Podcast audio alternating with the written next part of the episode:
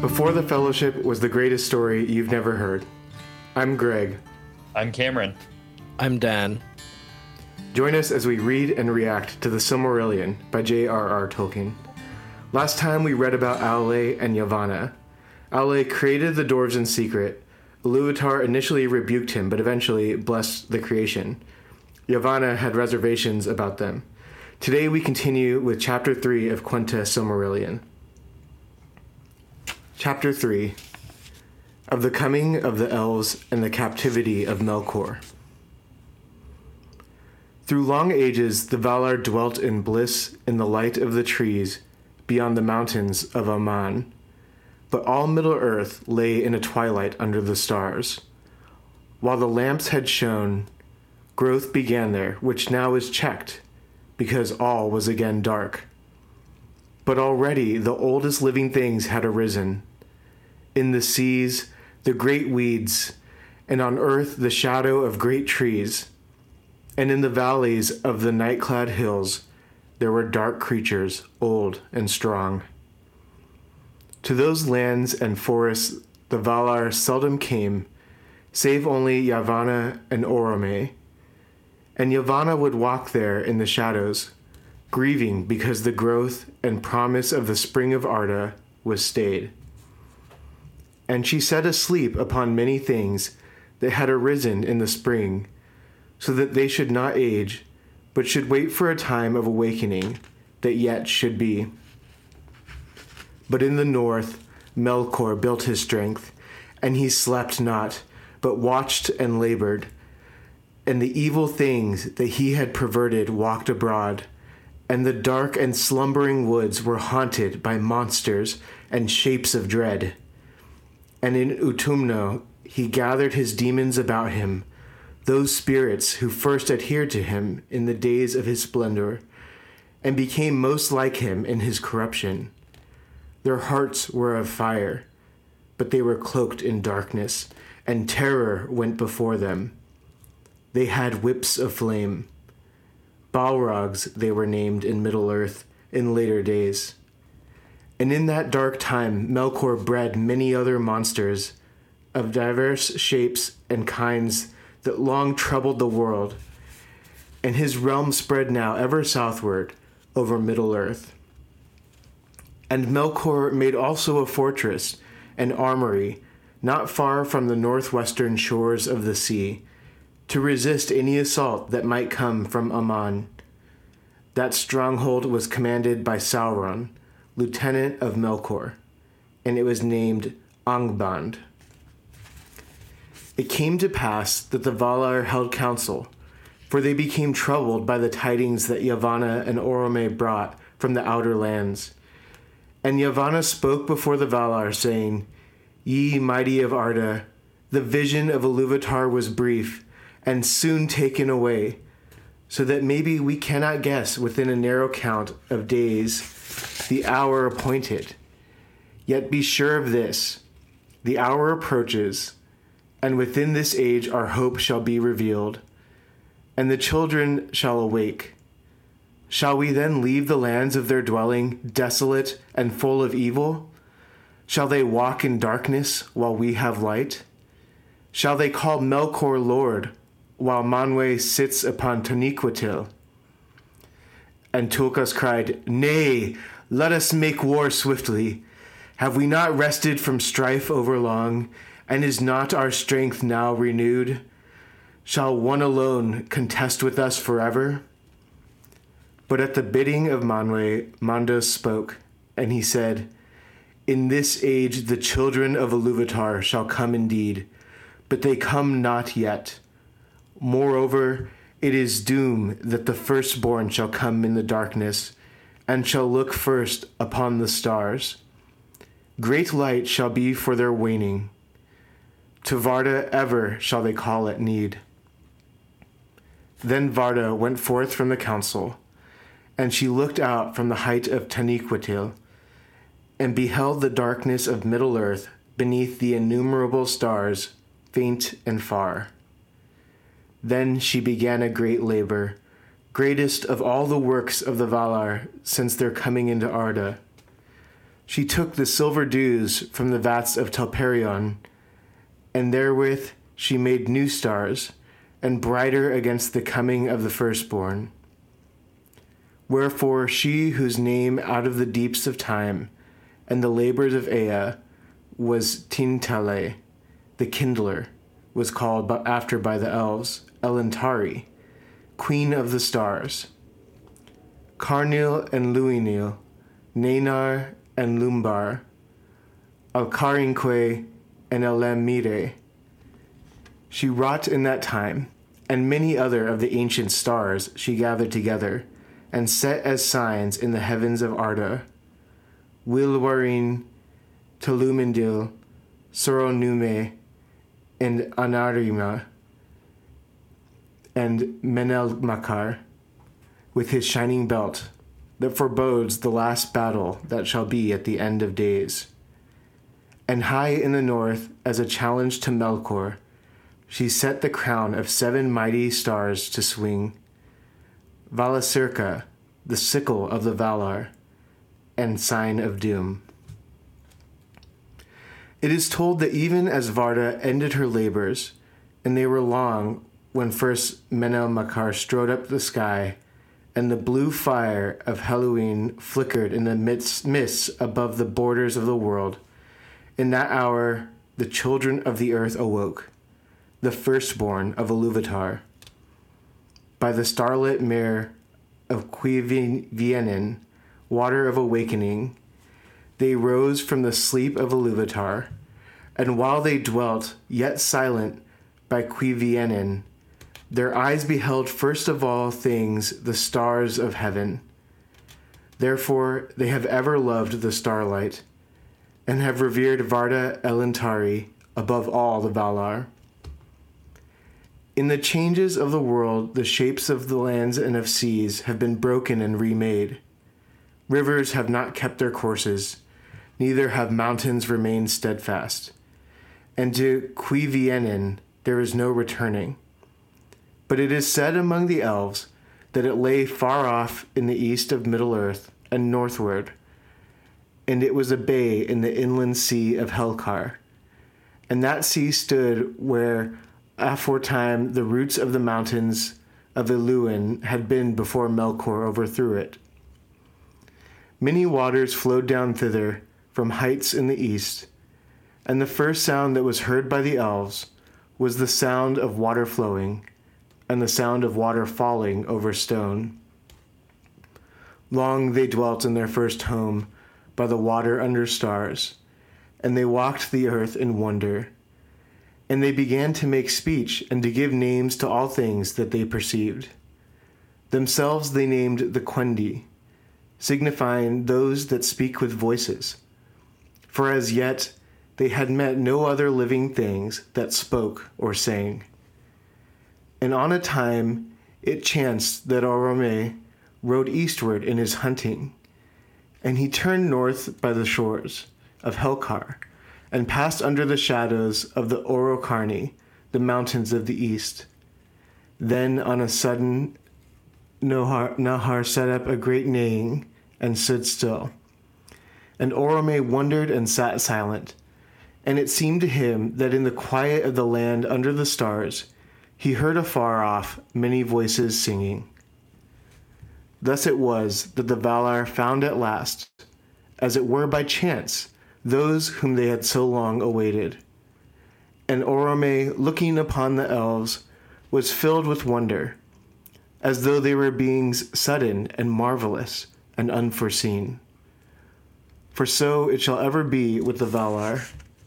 From without the world, though all things may be forethought in music or foreshown in vision from afar, to those who enter verily into Ea each in its time, shall be met at unawares as something new and unforetold. All right.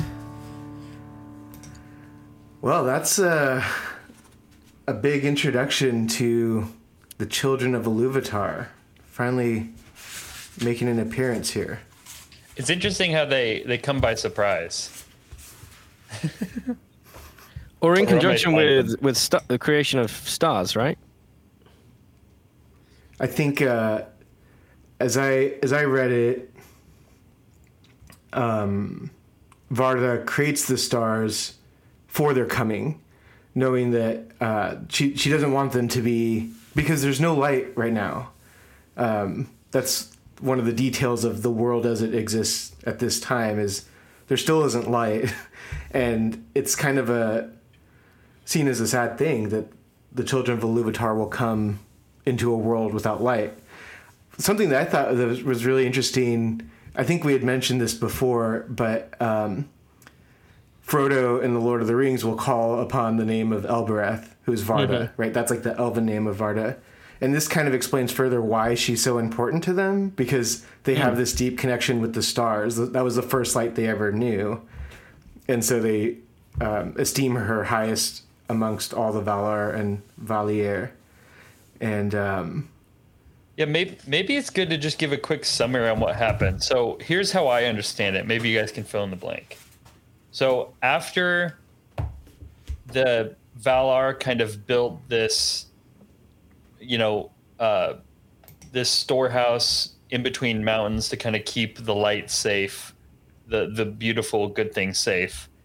Um, Melkor creates Angband or Angband, which translates to Iron Prison. It's like his deep fortress.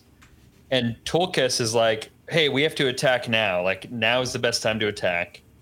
But Mandos, who's like the doom sayer, who mm-hmm. like knows knows things that others don't, he says that the children of Iluvatar shall come, but not yet, and they shall come in darkness. So, in a sense, it should be dark now. But Varda, so let me get this straight. Varda creates light like stars so that it will still be darkness, but they'll have something to to behold or something to uh, see. yeah, I think that's right. I think that's right.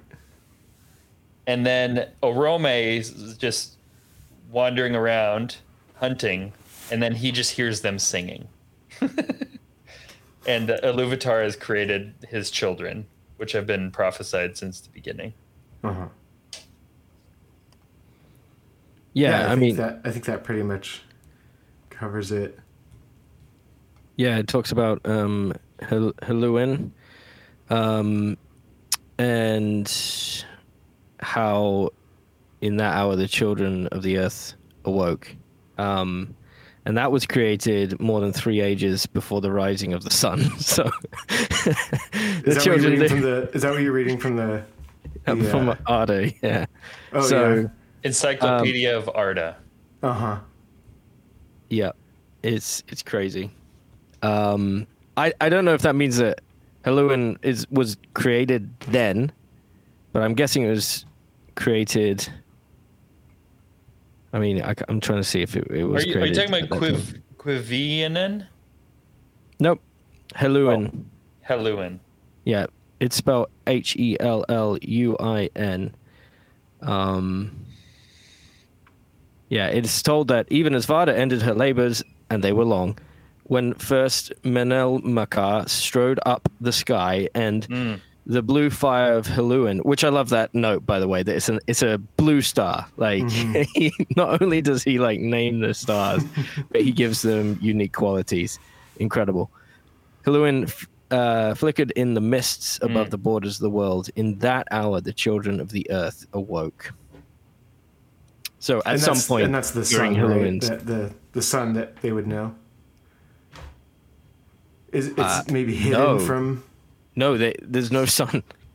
Right? No, it's just well, starlit. It's not. It's not It's- it's- available to them. It's not uh, visible to them. Is that what So you're saying? sorry, That what- it does exist, but it's not. Um, no, It's- well, it says um, oh, maybe. they, their eyes beheld first of all things the stars of heaven. yeah. So they can see Oh, them, but they're, oh. they're not like illuminating everything. It would be like okay, if so we the- lived the- in a place without the moon or the sun. I imagine. so Hel- Helluin is one star amongst think the many stars, but it's not like the sun is a star. It's like just another star that's Right. blue. Their sun has not risen yet and won't rise for a, a, a while. I mean, The Valar Valuin was their time. created like three ages before the rising of the sun. Um, and I I don't know if we've already like seen That's when what when that's what I thought. I th- that's what I and then I started getting confused once there's. I mean, the, a lot of these stars are named, but Yeah. that one's given special significance. I like that there are um, one of the there's like um, constellations in here too, and one of them that's mentioned by name is Manel Makar with his shining belt, which sounds a lot like Orion, Right. you know. And I don't know, it just makes you wonder if these are the same stars, um, you know, or the same. Even Same um, constellations. yeah, if it were if if it were like a a world near ours, it would have similar constellations, constellations, and and similar constellations. Um, Didn't well in the beginning didn't say didn't it say it was a long time ago in a galaxy far far away? dang, then that, it would be that must mean yeah, it would be different, unless coincidentally, it, the arrangement of nearby stars was exactly the same. And You know what I want to do? I want to pick one of these names of one of these stars and just commit it to memory. So then in the future, when people are like, "Oh, have you read the Silmarillion?" and I'm just like, "Yeah." You know, Tintali. I'll probably just my be like, favorite. and I have. just totally own them with your knowledge, but just of one obscure thing. yeah, Tintali is my favorite. Which one's yours?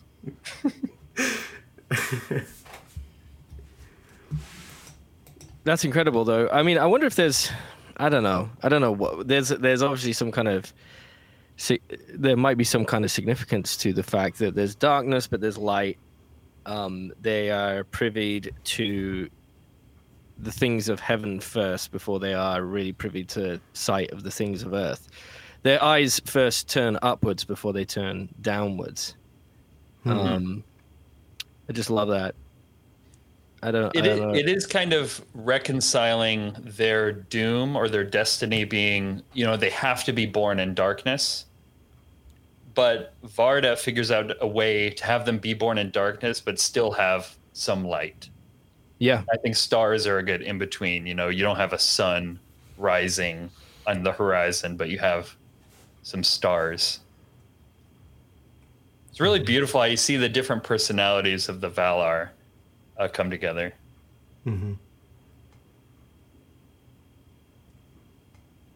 Yeah, it's way cool. Yeah, so this is I- just really I- they show up and stars show up. That's what. I like the between like amongst all the Valar, they have some disagreement. They all kind of have their specific purpose, and um, there's some autonomy within that, and they don't always agree. But Manwë and Manda seem to be able to hold things together. They're not like you know the Greek pantheon that's just constantly quarreling over petty things. Like they're all trying to fulfill their purpose and and uh, care for their specific realm. Yeah. Cool. I think that's an important note, right? That they that they, I mean, there's discord in the world, but it's specifically opposed to the Valar and Iluvatar, but them like following Iluvatar leads to them cooperating and uh, conceding things when they need to. You know. Where do you see them cooperating with the Luvatar? Or what well, do you just uh, they they seem to. That's not something that was read today, but just in general, like Melkor is the opposite of that, who defies him. Now, I guess you could say that Aule, when he created the doors, was also kind of in defiance. But even then, he's he, the way he said it was it was more of this admiration for Iluvatar. He was a creator, so I also want to create like him, and um, so just their submission to him, I guess, in a broad sense. Yeah, and Tulkas is not like, well, if you guys aren't going to fight, I'm going to go fight by myself. Right, You know, right. there's not this rebellion in their hearts. They're just very different, Yes. different individuals, but they they come together and there's kind of a hierarchy that they obey. You know, Yeah. Mando speaks these important words at the bidding of or sorry, Mando speaks them at the bidding of Manwë. Right. And Manwë is already shown as the highest of the Valar. Right. So they all kind of are subservient to Manwë, who is himself subservient to Iluvatar.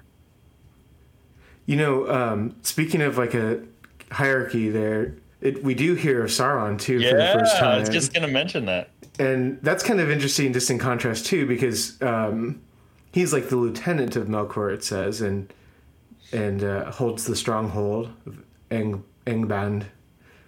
Angband, I don't know how to say that, but um, there is some of that there too. But that that's not surprising. But it, just of what we know about Sauron from the Lord of the Rings, and Melkor's not really present there, right?